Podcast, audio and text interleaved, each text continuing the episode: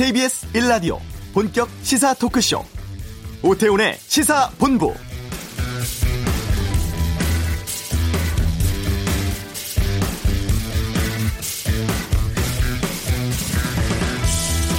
오전 10시부터 시작된 윤석열 검찰총장 후보자에 대한 국회 인사청문회 오전 질의가 조금 전에 끝났습니다. 여야 모두 인사청문위원을 교체하면서까지 날선 신경전 펼치고 있는데요. 자유한국당 비롯한 야당은 이른바 윤석열 사단의 핵심인 윤대진 검찰국장의 형인 윤우진 전 용산세무서장의 뇌물수수 사건 의혹 또 윤 후보자의 처가의 재산 증식 과정을 집중 추궁하고 있습니다. 여기에 대해서 민주당은 국가정보원 댓글 사건의 외압 의혹으로 역공 나서면서 당시 법무부 장관이었던 자유한국당 황교안 대표를 짚고 넘어가겠다는 전략인데요. 저희 시사본부 2부에서 전문가들과 함께 이번 윤석열 청문회 자세히 살펴보는 시간 준비하겠습니다. 오태훈의 시사본부 내일부터 전국 우체국에서 파업 예정돼 있습니다. 파업 돌입하게 되면 전국 우정노조 설립 61년 만에 첫 파업이라고 합니다. 이슈에서 이번 파업 이유와 쟁점 알아보겠고요. 또 아베 정부의 수출 규제 문제로 요즘 일본 제품 불매 운동 일고 있는데 자동차 업계도 예외는 아닙니다. 권용주의 차차차에서 이 뉴스 다루겠습니다. KBS 라디오 오태훈의 시사본부 지금 시작합니다.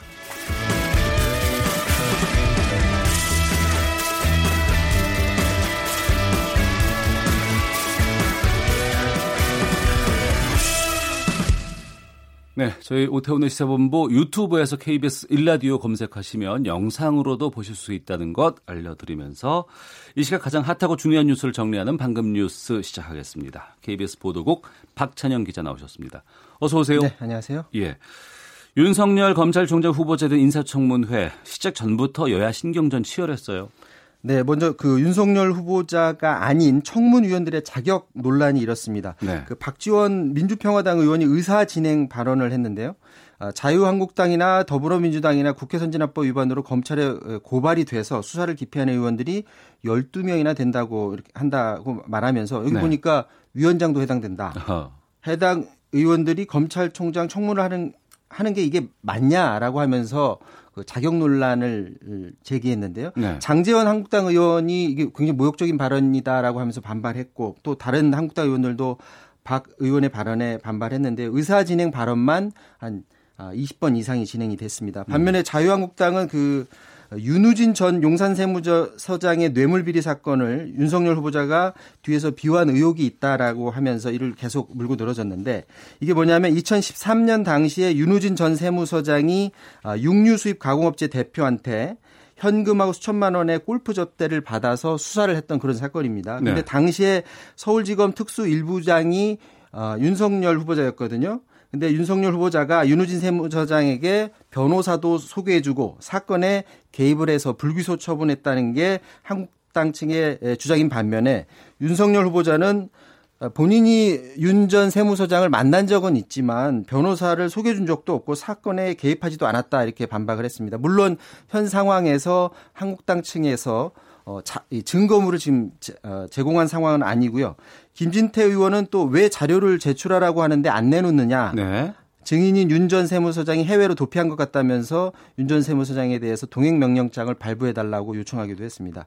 주광덕 의원도 어, 자료 제출을 하지 않는 윤석열 후보자를 비난했고요. 그랬더니 민주당 쪽에서는 이웬 정치 공세냐. 그렇게 말하면 윤우진 전 세무서장을 불기소 처부했을 당시에 법무부 장관이 누군지 봐라. 당시 법무부 장관 바로 황교안 한국당 대표니까 그렇다면 궁금하다면 황교안 대표를 증인으로 불러내서 당시 상황 한번 들어보자. 네. 이렇게 반박하면서 정치 공세를 중단해 달라라고 촉구를 하기도 했습니다. 오늘 청문회에서 앞으로 이제 가장 많이 나올 주제는 아마도 한국당이 예고했던 것처럼 윤 후보자의 그 장모 사기 사건 연루 의혹을 가장 많이 쟁점할 것 같고요. 또 검경 수사권 조정 또 공수처 설치 문제에 대해서도 그동안 알려져 있지 않았었는데 윤석열 후보자가 어떤 스탠스를 가지고 있는지 확실하게 공식적으로 들을 수 있는 자리가 될 것 같습니다. 네. 오전 질의는 지금 끝났고 오후 2시부터 지금 오후 질의 네. 예정돼 있는 상황이죠. 알겠습니다. 그리고 어, SBS 간판 뉴스 앵커였던 김성준 SBS 논설위원이 지하철역에서 여성을 몰래 촬영한 혐의로 경찰에 붙잡혔어요. 네, 그렇습니다. 김성준 씨야 워낙에 SBS에서 간판으로 내세웠던 앵커였고 또 보도 본부장까지 했었던 유명 인물이라 오전 내내 인터넷상에서 이게 굉장히 시끄러웠었는데요. 서울 영등포 경찰서에서 현재 수사 중입니다. 혐의는 성폭력 범죄 처벌 등에 관한 특례법 위반 혐의로 현재 불구속 입건된 상태고요. 네. 이 사건이 지난 3일에 있었던 건데 이 자정이 가까운 밤 11시 55분쯤에 서울 지하철 영등포구청 역 안에서 한 여성이 원피스를 입고 걸어갔습니다. 그런데 그, 그 여성의 하체 부위를 어, 김성준 앵커가 몰래 촬영한 혐의를 받고 있는데 현장을 시민들이 목격을 했다고 합니다. 그래서 시민들이 이 사실을 해당 여성에게 알렸고 어. 시민들이 같이 추격에 나섰다고 하고요. 또 김성준 씨는 출동한 경찰에 의해서 현행범으로 현장에서 어, 붙잡혔다라는 소식입니다. 김 씨는 그 범행 사실 일체를 부인을 했는데 아, 이게 정확히 확인은 해봐야 되겠지만 문제는 김 씨 휴대전화에 그 여성의 신체 일부를 몰래 찍은 사진이 지금 나왔다고 합니다. 음. 김 씨는 현재 SBS 라디오 김성준의 시사전망대 어, 진행을 맡고 있죠. 네. 어, 이게 벌어진 게 지난 3일이었는데 그 해당 프로그램이 그 다음 날인 4일, 5일, 목요일, 금요일 긴급 배치해서 MC를 해당 그 PD가 직접 진행을 하기도 했다고 합니다. SBS 측이 이게 오전 내내 이슈가 되니까 바로 입장을 내놨는데 네. 김성준 앵커가 사직서를 냈다고 하고요. 이를 바로 처리했다라고 했는데 아, 아무래도 이제 여론 악화를 의식해서 빠르게 사직 처리를 받아준 것 같습니다. 네. 어제 베트남 출신 아내를 폭행한 한국인 남성의 폭행 동영상 때문에 참 여러 어, 뉴스가 나오곤 있었습니다. 오늘 영장 실질 심사 받았다고요? 그렇습니다. 어제 오늘 이, 이, 뉴스가 뭐 포털에서도 그렇고 방송사에서도 주요 뉴스로 많이 다뤄졌는데 굉장히 끔찍한 어, 그런 폭행 장면이었는데 그것도 두 살배기 아들 앞에서 자신의 부인을 그 폭행하는 장면이 예, 나갔습니다. 이 때린 이유가 이게 도대체 이해가 할 수 없는데 베트남 이주 여성인 아내가 한국어가 서툴러서 때렸다. 네. 그리고 자기가 식사로 치킨 먹을 건데 왜 베트남 음, 음식을 왜 했냐라고 하면서 주먹을 휘둘렀다고 해요. 그리고 또 말을 듣지 않는다고 두 살배기 아들 발바닥을 본인의 낚싯대로 또 여러 차례 때린 혐의도 받고 있습니다. 반드시 엄벌 처해서 다시는 이런 비슷한 유형의 에, 일이 벌어지지 않았으면 하는 바람인데 남편이 30대인데 피의자가 오늘 오전에 영장실질심사 받았습니다. 혐의는 특수상해 그리고 아동학대 등인데 특수상해 혐의는 최대 형량이 10년 이하의 징역을 받을 수 있습니다. 광주지법 모포지원에 오늘 아침에 이 남편이 도착하자 취재진이 할 말 좀 해봐라라고 어, 질문을 하니까 네. 죄송하다는 말밖에 할 말은 없다. 근데 언어가 다르기 때문에 생각하는 것도 달랐다라고 좀 이해할 수 없는 그런 말을 하고 들어갔습니다. 구속 여부는 오늘 안에 나올 것 같습니다. 이 영상을 이 베트남 출신 아내가 직접 찍었다고 하는 거 보니까 그만큼 네. 폭행이 상습적으로 네. 있었다고 아, 추정할 수밖에 없는 상황이네요. 자 그리고 우정노조 내일 총파업 들어가기로 예고돼 있는 상황입니다. 언제쯤 이 돌입 여부 결정됩니까? 돌입 여부는 오늘 오후에 전국 우정노조가 공식적으로 발표를 합니다. 오늘 오전에 한국노총 사무실에서 집행회의를 열기로 했었는데 요 최종 확정 여부를 오후 중에 다 결정을 해서 오후 4시 반쯤에 광화문 우체국에서 직접 발표하기로 했습니다.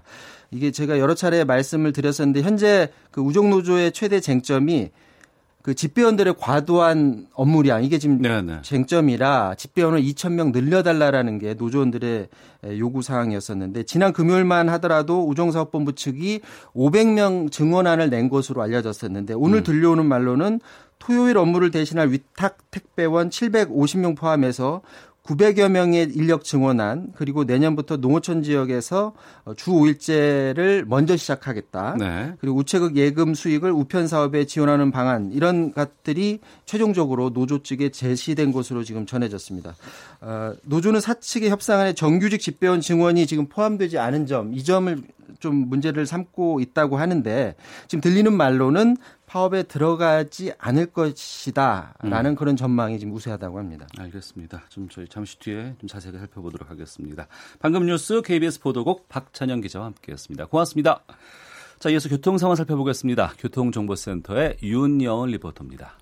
네, 타이어 파손이 가장 많은 계절 바로 여름인데요. 공기압과 마모 상태 반드시 점검하셔야겠습니다. 서울 시내 올림픽대로와 강변북로에 있던 고장난 차는 모두 정리가 됐고요. 현재 올림픽대로 잠실 쪽 정체는 작업 때문으로 잠실대교에서 잠실 철교 쪽으로 밀리고 있습니다. 강변북로 구리 쪽은 성산대교에서 양화대교와 한강대교에서 반포 쪽으로 정체입니다.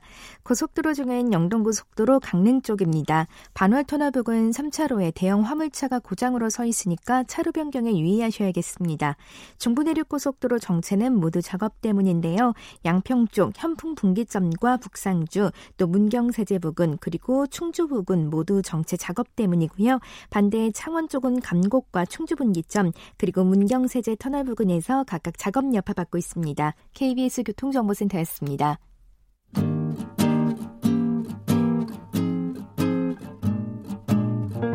KBS 1라디오 오태훈의 시사본부 여러분의 참여로 더욱 풍성해집니다. 방송에 참여하고 싶으신 분은 문자 9730번으로 의견 보내주세요. 짧은 문자는 50원, 긴 문자는 100원의 정보 이용료가 붙습니다. 애플리케이션 콩과 마이케이는 무료고요. 시사본부는 팟캐스트와 콩, KBS 홈페이지를 통해 언제나 다시 들으실 수 있습니다. 많은 참여 부탁드려요. 네, 앞서 방금 뉴스에서도 들으셨습니다만 전국 우정노조 내일 파업 앞두고 있는 상황입니다. 오후에 파업 결정할지 아, 지금 시간이 좀 남아 있는 건데요. 올해 들어서만 9명의 집배원이 과로사한 것으로 추정될 정도로 노조는 업무 환경 개선을 지금 요구하고 있습니다. 집배원들의 파업 무엇 때문인지 왜 이렇게 힘들게 일을 하는 상황인지를 좀 짚어보도록 하겠습니다. 그 집배원 노동 조건 개선 기획 추진단이 활동한 적이 있습니다.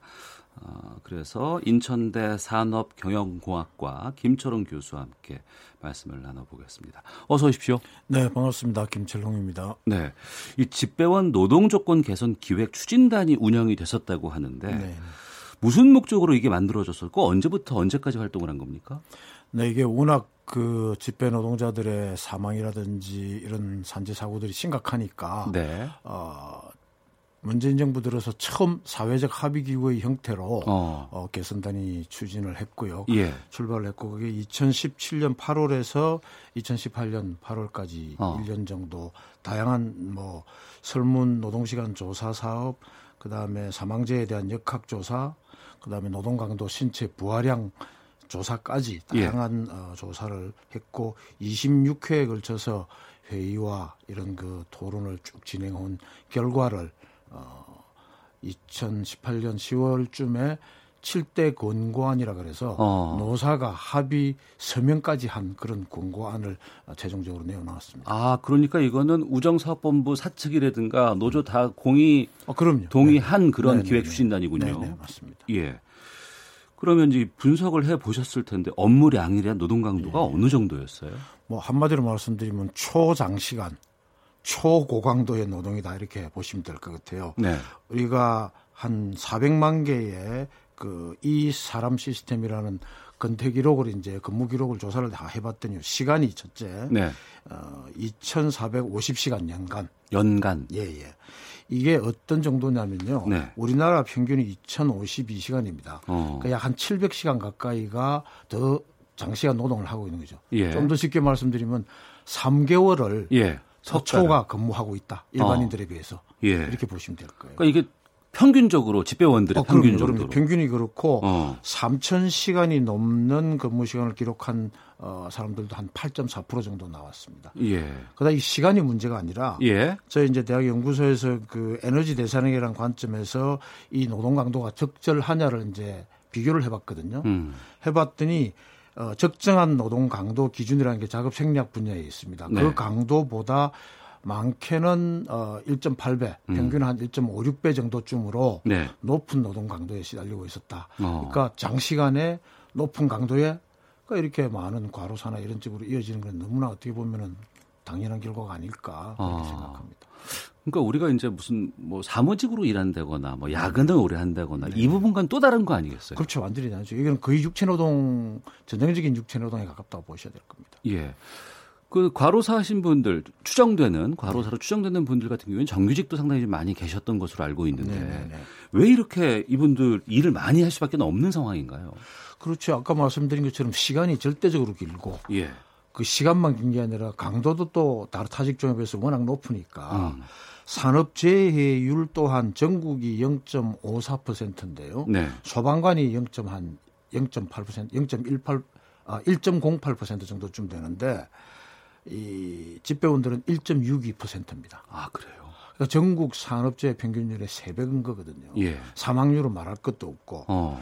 그 다음에 저희들이 이제 직무에 따른 스트레스 조사가 전 산업을 대상으로 우리나라에 이제 조사가 되고 있는데 네. 소방, 간호, 공군 조종사, 원전, 공공 서비스 다 조사해 봤더니 어. 모든 직종 중에서 가장 높은 직무 스트레스를 보이고 있었습니다. 예. 그 항목에 여덟 개 항목이 있는데 그 중에서도 특히 직무 요구도 부분에 있어서는 음. 압도적으로 점수가 높아서 네. 그만큼 그 심각한 노동에 시달리고 있다는 어. 것을 뭐 여러 가지 데이터들이 서로 상호 교차적으로 입증해주고 있다 이렇게 보시면 됩니다. 집배 업무 담당하는 곳이 옛날엔 상당히 중요했습니다. 최신부라고 할 정도로 그렇죠. 예, 부, 예. 예. 부처로도 있었었는데 네, 네, 네. 최근에는 편지 보내는 사람들도 많지 않고 또 예. 고지서 같은 경우에도 대부분 이제 메일로 보낸다거나 이제 이렇게 음. 이메일이 활성화돼 있는데 네. 그런데도 이렇게 업무량이 과도한 이유가 뭘까요? 그 이제 그걸 편지를 보통 우리가 일반 통상우편 그러는데요. 일반 예. 통상우편은 좀 줄어들고 있습니다. 예.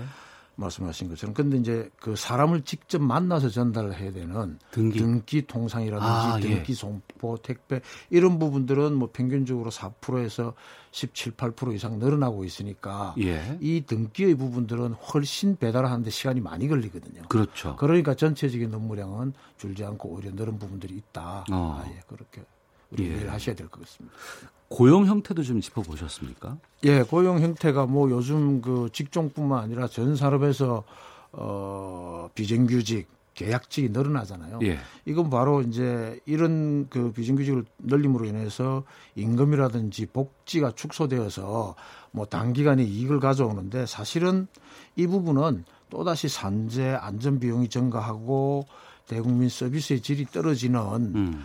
그런 그 나쁜 결과를 가져오게 되는 거죠. 결국은 조금만 장기적으로 놓고 보면 소탐 대시를 하는 겁니다. 이렇게 네. 계약직으로 가는 거는. 예. 그러면 최근에 와서 이 업무 강도가 더 올라갔던 것인지 아니면 이전부터 꾸준히 안 좋아졌는데 우리가 모르고 있었던 것인지요? 꾸준히 안 좋았죠. 예. 예. 그러니까 어, 매년 20명 가까운 사람들이 과로사를 하고 있다는 게 지난 10몇 년 이상 그뭐 어, 실, 실제로 보여주고 있는 거고요. 예.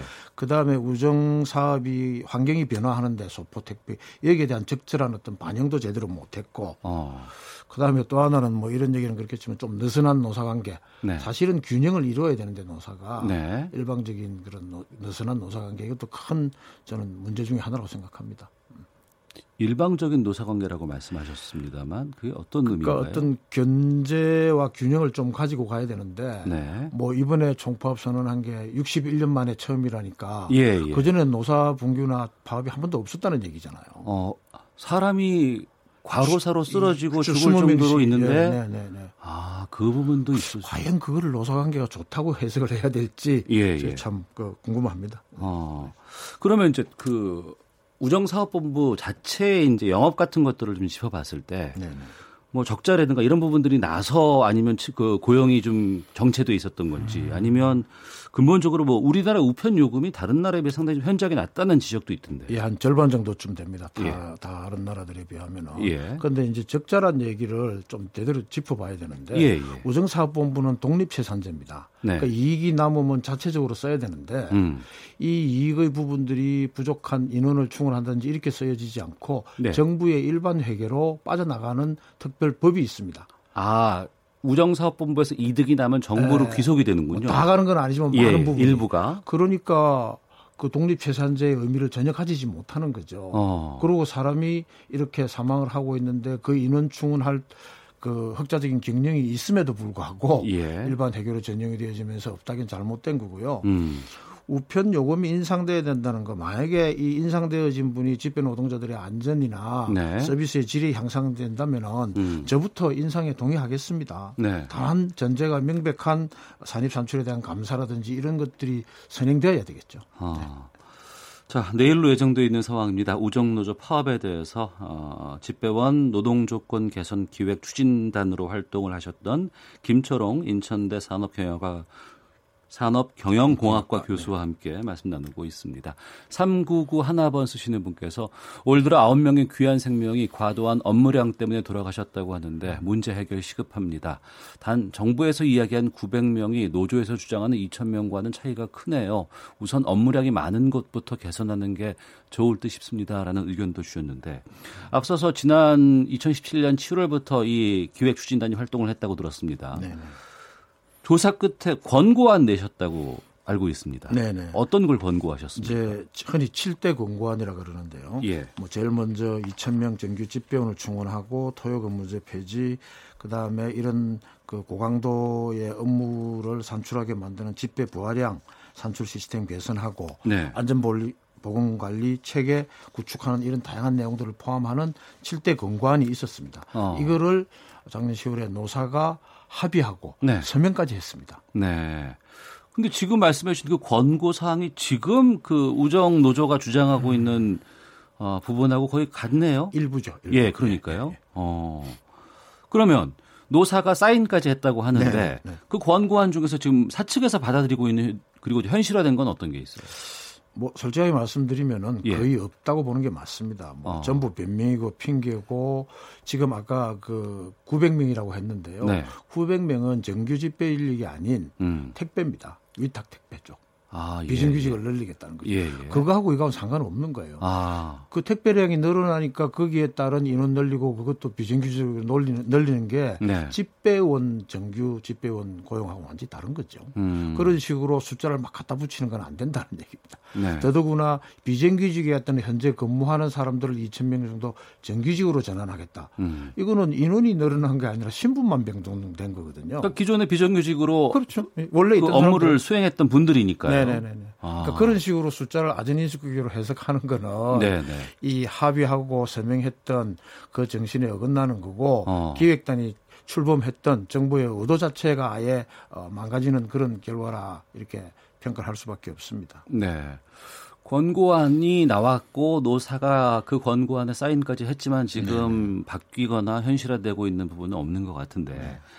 이전에도 이런 집배원들의 충원이라든가 처우 개선 같은 것들은 많이 있어 왔던 것으로 알고 있습니다. 뭐 요구는 해왔고 일부는 되어 왔는데요. 예. 이제 이게 뭐 몇 년 전부터 아주 높은 사망률 이런 걸로 인해서 사회적 문제가 되니까 어. 국가 차원에서 이걸 하겠다고 해서 예. 공관 나오고 합의 서명까지 했는데 정부나 우정본부가 이걸 제대로 안 챙기고 어. 국회는 또 예산 올라갔는데 예. 무시해버리고 이런 것들이 합쳐지고 그 다음에 노동조합에서도 이걸 적극적으로 어 이루어내기 위한 노력이라든지 음. 이런 것들이 그간 많이 부족해 왔다. 네. 그래서 총파업으로 이어지게 되는데 좀 기대가 많은데요. 음. 어떻게 될지는 오늘 오후에 결과가 나온다니까 지켜봐야죠. 네. 네. 많은 청취자분들께서는 일반적으로 그냥 그 집배원 활동을 하고 계시는 분들 우정사업본부는 네. 그냥 공공기관처럼 생각을 하는 분들이 참 많이 계세요. 네, 공무원입니다. 맞습니다. 네. 그래서 처우 개선이라든가 네. 아니면은 주 5일제 근무 같은 거 당연히 해, 적용되는 것으로 알고 있었거든요. 아니죠, 근데 왜 그렇게 안 됐을까요? 이게 그 전까지는 이제 특별 특고라 그랬어요. 네. 특별 이제 특례 사업장이라 그래서 어. 어 이런 그 공공 서비스 업 중에서 우체국과 같은 쪽은 노사가 합의를 하면은 단위에서 예, 예. 어, 소위 말하는 근무 시간에 제한이 없는 어. 그런 특례 사업장으로 규정이 되어 왔는데 네. 이게 7월부터는 그 규정에서 제외가 됩니다. 예. 그러니까 이전까지는 그런 어떤 법적인 어. 뭐라 그럴까 이 합의 사항에 의해서 그냥 법적으로 이게 보장이 되어 왔던 거죠. 네. 네. 아, 그렇군요. 0812님. 토요일 특배 안 받아도 괜찮습니다. 가능한 만큼 충원하고 토요일 휴무만이라도 실현해 주세요라고 의견 주셨는데 우리가 이전에 뭐 여러 가지 뭐 노동조합이 파업한다 그러면 뭐 국민의 무엇을 볼모로 잡고 있다 뭐 이런 비난도 많이 했습니다만 이번 우정노조 파업과 관련해서는 많은 분들께서 좀 응원의 목소리가 좀 많이 있는 부분들도 좀 네, 있습니다. 네, 그렇습니다. 근데 우정노조가 만약에 파업을 강행을 하면 하게 되면 뭐 어떤 문제가 지금 뭐 발생할까요? 이제 당장 우편물이 제대로 가지 못하는 불편함은 우리가 뭐 저부터도 다 겪게 되겠는데 네. 그건 아주 단기적인 거죠. 음. 며칠이니까. 네. 근데 장기적으로 놓고 보면은 노동자들의 근무 환경이 개선되어지면은 우리가 받는 우정 서비스의 질이 향상되게 되는 거예요. 네. 그렇게 봐야지. 음. 프랑스에서는 철도 노조가 파업하면은 지하철 노조가 파업하면 국민들이 운동화 끝매고 네. 야, 오늘은 걷는 날 이러고 아. 나간다고요. 예, 예. 그러니까 우리 사회에 노동이 사회를 구성하고 흘러가게 만드는 음. 어, 우리 삶을 지탱하는 활동이라는 노동에 대한 어떤 그 국민적인 그 받아들임의 예. 어떤 뭐 바뀜 이런 것들이 있어져야지 음. 그렇지 않으면 이건 뭐 계속 이렇게 갈 수밖에 없다 이렇게 안타까운 생각이 듭니다. 알겠습니다. 자 하루 앞으로 다가왔습니다. 우정노조 총파업 아, 오늘 오후에 최종 결정된다고 하는데 네. 그 이유들 좀 짚어봤습니다. 네. 지금까지 인천대 산업경영공학과의 김초롱 교수였습니다. 오늘 말씀 고맙습니다. 네 감사합니다. 헤드라인 뉴스입니다. 문재인 대통령이 오늘 청와대에서 수석 보좌관 회의를 주재할 예정인 가운데 일본의 수출 규제와 관련한 직접적인 언급이 나올지 주목됩니다. 더불어민주당은 일본 정부의 반도체 수출 규제와 관련해 여야가 힘을 모아 대응해야 한다면서 대통령과 여야 5당 대표 간 회동을 제안했습니다. 자유한국당은 일본 정부의 반도체 관련 수출 규제 조치에 대한 대응 방향과 관련해 국민의 반일 감정을 자극하는 것은 국익에 도움이 되겠느냐며 정부와 여당에 침착한 대응을 요구했습니다. 올해 상반기 회사채 발행 규모가 50조 원에 육박해 사상 최대를 기록했습니다. 식량 가격 지수 상승세가 6개월 만에 주춤한 것으로 나타났습니다. 지금까지 라디오 정보센터 조진주였습니다. 오태훈의 시사본부 오태훈의 시사본부 오태훈의 시사본부 오태훈의 시사본부. 오태훈의 시사본부. 오태훈의 시사본부. 오태훈의 시사본부. 오태훈의 시사본부. 준비한 로고가 이거였군요. 저도 지금 처음 들어봤는데 어우, 상당히 좀 오글거립니다. 자, 요즘, 어, 자동차 문제 좀 다뤄보도록 하겠습니다. 그 한일 갈등에 따라서 일본산 자동차에 대한 이야기를 참 많이 나오고 있는데, 그리고 이제 불매 운동도 벌여야 된다, 이런 얘기들이 있는데, 권영주의 차차차에서 이 부분 좀 살펴보겠습니다. 국민대학교 자동차 운송 디자인 겸임 교수이자 자동차 컬럼니스트인 권영주 씨와 함께 합니다. 어서 오십시오. 네, 안녕하세요. 예. 먼저 지금 우리 수입차 비율 네. 판매 네. 현황 같은 거 봤을 때 일본 차 지금 수준이 어느 정도예요? 음, 올해 6월까지 수입 승용차 누적 판매를 가지고만 보면 네. 그 10만 한 9,300대 정도가 팔렸는데 네. 어, 작년 같은 기간보다 일단 수입차 승용차 판매가 22% 줄었습니다. 아 외산차는 줄고 있어요 지금? 그렇죠. 이제 물량 부족이 가장 큰 원인이고요. 그럼 이제 어느 지역 브랜드가 많냐면 일단 아무래도 유럽 쪽에서 많이 오죠. 네. 69.1%가 이제 유럽 독일산이라든가 그렇죠. 네. 뭐 스웨덴, 영국. 그다음에 이제 일본 브랜드로 21.5% 그리고 미국이 9.5%예요. 네. 그러니까 여기서 일본 브랜드의 수입 승용 점유율이 지난해 같은 기간에 15.2%였는데 음. 올해는 같은 기간에 2만 3천 대로 21.5%로 점유율이 늘었습니다. 네. 이걸 가지고 일본차 판매가 늘었다. 어. 이렇게 지금 언론의 보도들이 쏟아지는 겁니다. 그러니까 지금 그 수치는 상반기 그렇죠. 수치잖아요. 네네. 그러니까 수입차 판매량은 줄곤 있지만 일본차는 오히려 늘고 있다. 늘어난 것처럼 보이는 거죠. 어. 네네. 왜 이렇게 늘어나는 거예요? 그왜 그러냐면 하이브리드 역할이 큽니다. 하이브리드? 네. 예, 예. 그러니까 올해 6월까지 수입차의 하이브리드 자동차 점유율이 예. 15.1%예요. 지난해 아. 같은 기간에 8.7%였단 말이죠. 거의 두 배네요. 그렇죠. 그럼 예. 왜 이렇게 됐냐면 한 1년 동안 뭐 폭스바겐 디젤 게이트, BMW 디젤 화재, 화재 예. 이런 게 겪고 정부에서도 디젤의 미세먼지 억제 이런 측면에서 디젤 구매를 계속 억제를 해왔잖아요. 그랬습니다. 그런데 디젤만큼의 연료비가 적게 들어가는 차종을 찾았던 겁니다. 연비가 높고 그렇죠. 그러면 예. 당연히 휘발유 차 중에서 어. 연료 효율이 높은 차는 하이브리드죠. 그러네요. 그러다 보니까 하이브리드 제품군은 일본 제품이 상당히 많습니다. 토요다, 렉서스, 뭐 혼다 뭐 이런 쪽이 네, 많죠. 맞네요. 그러네요. 그러다 보니까 수입차 중에 가솔린 하이브리드를 살 수 있는 게 뭐야? 아. 보니까 일본 차밖에 없는 거예요. 예. 그러다 보니까 일본 차의 점유율이 자연스럽게 올라가게 된 겁니다. 어. 그러니까 하이브리드 차를 선호하게 됐는데 구매할 수 있는 회사를 보니까 일본 차들이 점유율이 높고 많으니까. 그렇죠. 국산 차보다 종류나 가지 수가 훨씬 더 많으니까 음. 이제 그쪽으로 눈이 많이 음, 몰리게 된 거죠. 네. 이번에 아베 정부 수출 규제 관련된 발표 나오고 나서 네네. 일본산 제품 불매 운동들 참 많이들 얘기하고 있습니다. 네, 그렇죠. 그리고 뭐 업체들 얘기하고 있고. 네네. 거기에 이제 특히 이제 일본 차 네. 여기에 대한 지적들이 많이 나오는데. 네네. 그런데 국내에서 판매되고 있는 일본 차 가운데 일본에서 생산되는 차가 아닌 차들이 꽤 많다고요? 그러니까 이제 지금 이걸 잘 보셔야 되는 게 예. 단순하게 일본차 불매 운동 그러니까 아, 일본에서 다 만들어진 걸로 오해하시는 분들이 상당히 많아요. 예. 그렇지 않습니다. 어. 그러니까 한국 자동차 산업협회가 올해 3회 흥미로운 자료를 하나 냈는데 이게 뭐냐면 네. 미국이 작년에 자동차 관세를 언급 많이 했지 않습니까? 뭐 지난번까지 우리가 트럼프가 한국차에 자동차 관세를 추가로 물리느냐 마느냐 이거 가지고 논의가 많이 있었잖아요. 그랬습니다. 근데 알고 보면 미국에서 완제품으로 만들어서 한국으로 수입되는 차도 꽤 많다는 겁니다. 2018년 기준으로 5만 2천 대 정도가 됐는데 네. 어, 그런데 작년에 수입차가 28만 대 정도 팔렸단 말이에요. 예. 그러니까 이걸 국가별로 보면 독일에서 만들어져서 어. 한국으로 들어온 게 11만 6천 대로 가장 많고 두 번째가 미국이에요. 예. 우리 보통 뭐 일본이나 이쪽으로 알고 있는데 어. 두 번째가 미국이에요. 그 왜 그러냐면 미국에서 만들어져 오는 완성차 중에 혼다, 닛산, 뭐 도요타 제품의 상당 부분이 예. 미국 공장에서 만들어집니다. 미국 공장에서 만들어진다. 그렇죠. 그러니까 Made in USA 일본 명찰차가 한국에 들어오는 거예요. 아, 일본의 명찰을 단 미국산 자동차가 들어온다. 그렇죠. 그럼 이게 어떤 차이가 있는 거예요? 이게 뭐냐면 그러니까 지금 이제 우리가 불매 운동 얘기가 나올 때 예. 어, 미국에서는 만약에 이게 불매 운동이 좀 확산돼 가지고 실제로 일본차 판매가 줄어들거나 하면 음. 단순하게 일본에서 만들어져서 한국에서 들어오는 차만 줄어드는 게 아니라 네. 미국 공장에서 만들어지는 일본 브랜드의 제품도 판매가 같이 줄어들게 되죠. 음. 그렇게 되면 이제 미국이 자동차에 워낙 민감하기 때문에 네네. 네.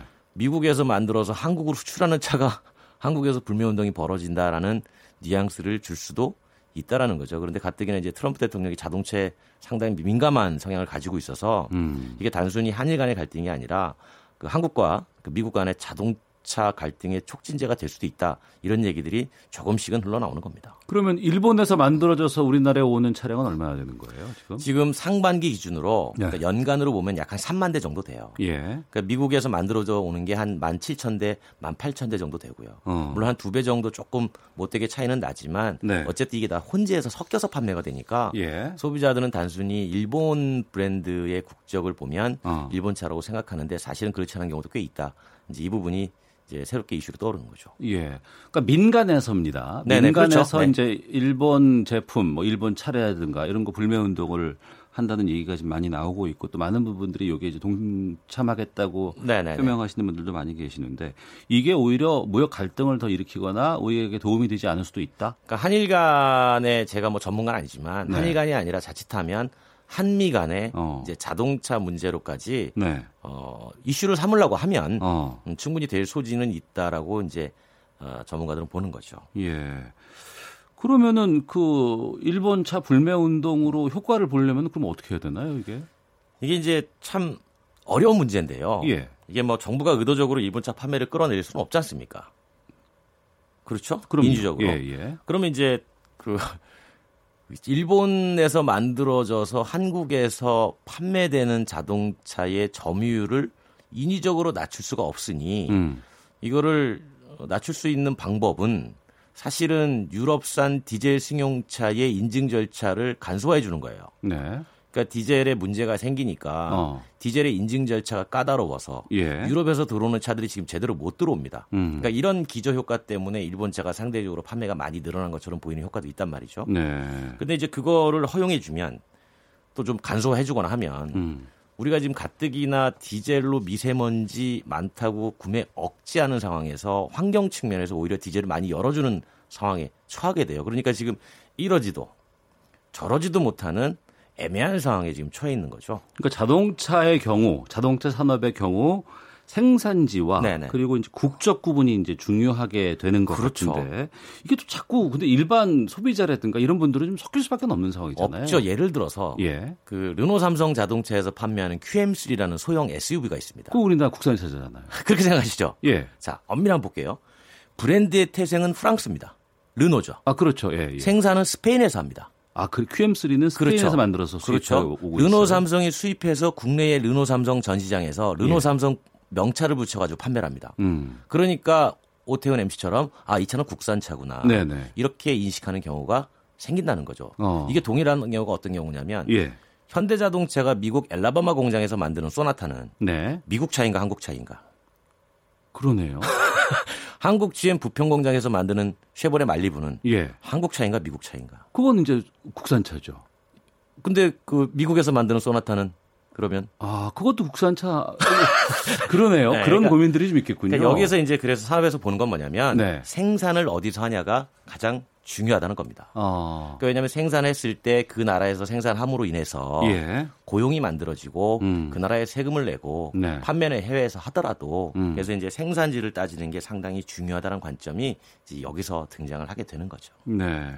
그러니까 단순히 이제 일본 브랜드 불매 운동 차원을 넘어서서 좀 여러 가지 원산지 같은 것들도 좀 신경을 써봐야 되는 그렇죠. 원산지까지 따지는 정교함이 네. 조금은 필요하지 않을까 어. 뭐 그런 생각이 드는 거고요. 워낙 예. 공장 하나에 걸릴 일자리가 많기 때문에 그런 건데 일본도 미국에다가 공장을 많이 지은 이유가 예전에 이제 일본이 미국에 워낙 자동차를 많이 팔았습니다. 수출해서. 예. 그러다 보니까 미국에 일자리가 없어지니까 음. 차라리 여기 와서 공장 지어라. 그렇게 해서 이제 판매가 됐던 거고 그 생산 물량이 아주 조금 일부가 또 역으로 또 한국에도 이제 들어오고 있는 거죠. 알겠습니다.